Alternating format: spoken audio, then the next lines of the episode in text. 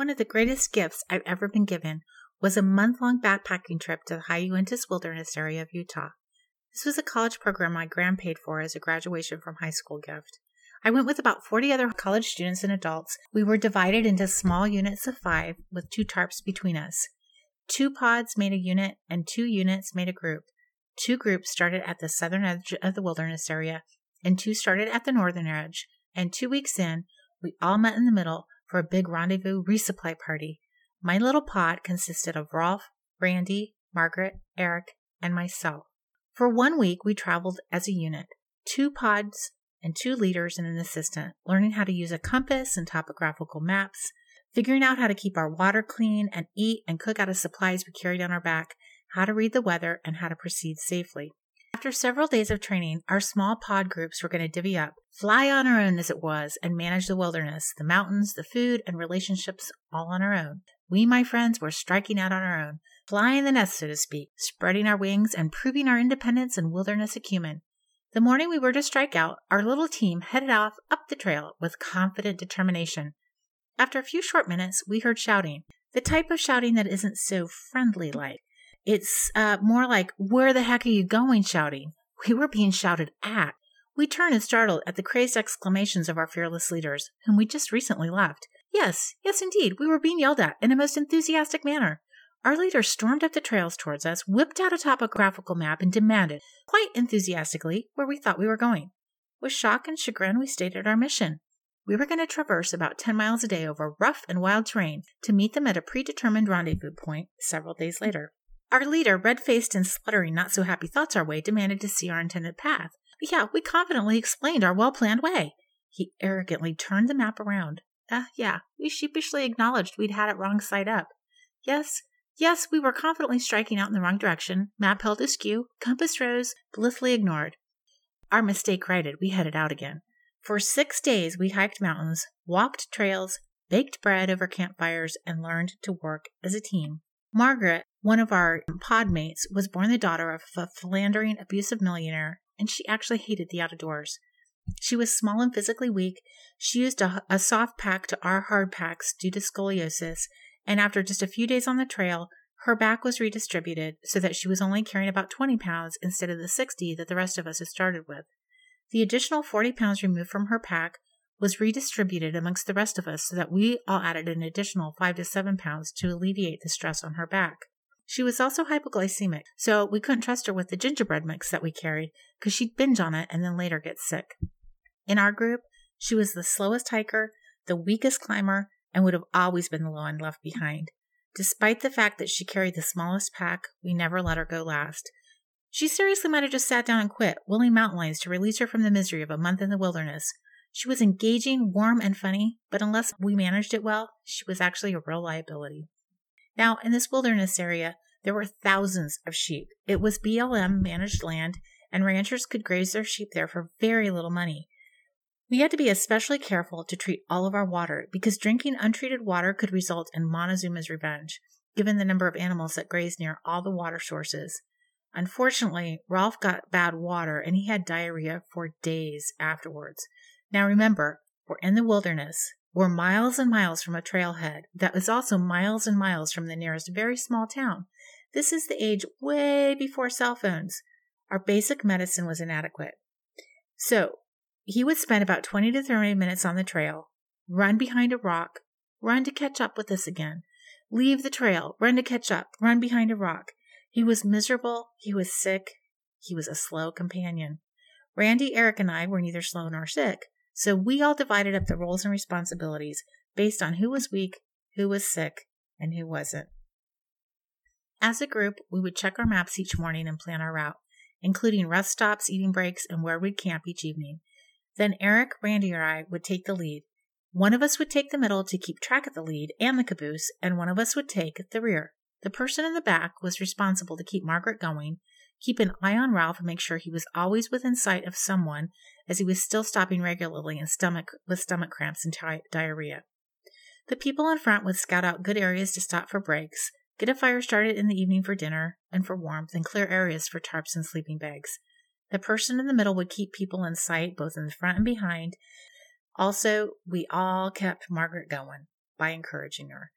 At any given moment, we might be spread out over a half a mile or more along a light path, heading in the same direction, following our daily and weekly plan, believing that whomever was in front would lead us well and in the right direction, and trusting those behind to keep walking and to catch up. Those in the back knew that when we stopped for the night, there would be a warm fire waiting and dinner started. Those in the front knew that eventually all five of us would make it to the appointed stop for the night.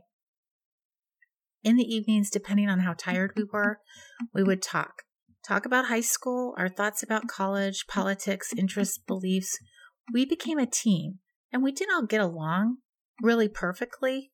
Eric's know it all attitude and my more cavalier attitude graded, especially as we were equally competent in map reading and knocking miles down fast. Margaret's slow pace and whining drove Rolf mad, but she was equally torqued at him for drinking untreated water and slowing us down even further, and for being sick and demanding.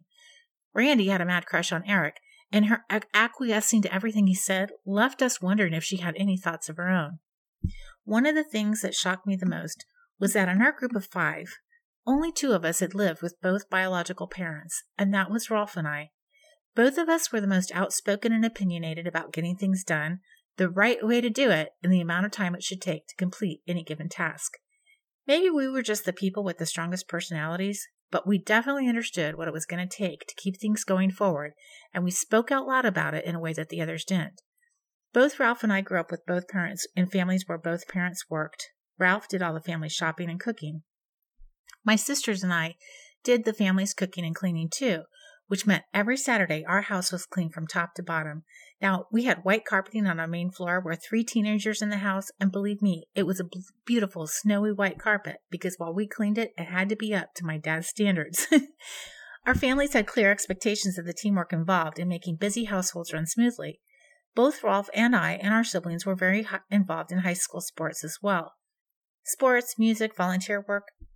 That coupled with both parents working, and while it was never explicitly stated, everyone had to work together to keep things running. And it was just expected that it would happen and happen well. There was a delineation of the roles and responsibilities in our homes that we brought with us to our mountain backpacking adventure. Of course, for better or worse, we grew up in radically different households and had radically different communication styles. Now, because of Rolf's need for frequent stops and the fact that we'd run into a late summer blizzard causing us to lose a half a day of hiking, we knew that we would be late to our rendezvous point. The deal was that we were to meet the rest of our larger team on Friday evening before sunset, which also happened to be my 18th birthday. If we didn't make it to the rendezvous point by dark, a search and rescue party would go out after us. Our leaders were trained NOLS certified, but even with that, it would be a dangerous venture for them. We hiked fast and furiously that day, taking few stops, spreading out even farther than ever before, ignoring Rolf's dictates to go ahead without him. In our haste, I slipped down a rocky path, ripping my only pair of pants down the length of my backside, and spent the rest of the day with a brisk breeze cooling down my sweat soaked hike. Dark hit, and we hadn't found our group yet. We set up a system where we would take turns shouting every few minutes so that we didn't miss our friends. Finally, after stumbling in the dark for what seemed like forever, each of us desperately hoping that we weren't off the trail or way off mark, we heard shouts in return and saw a blazing fire up ahead. Our friends, currently gearing up to start the search and rescue, rushed out to greet us, hugging us, laughing and crying with relief that we were okay.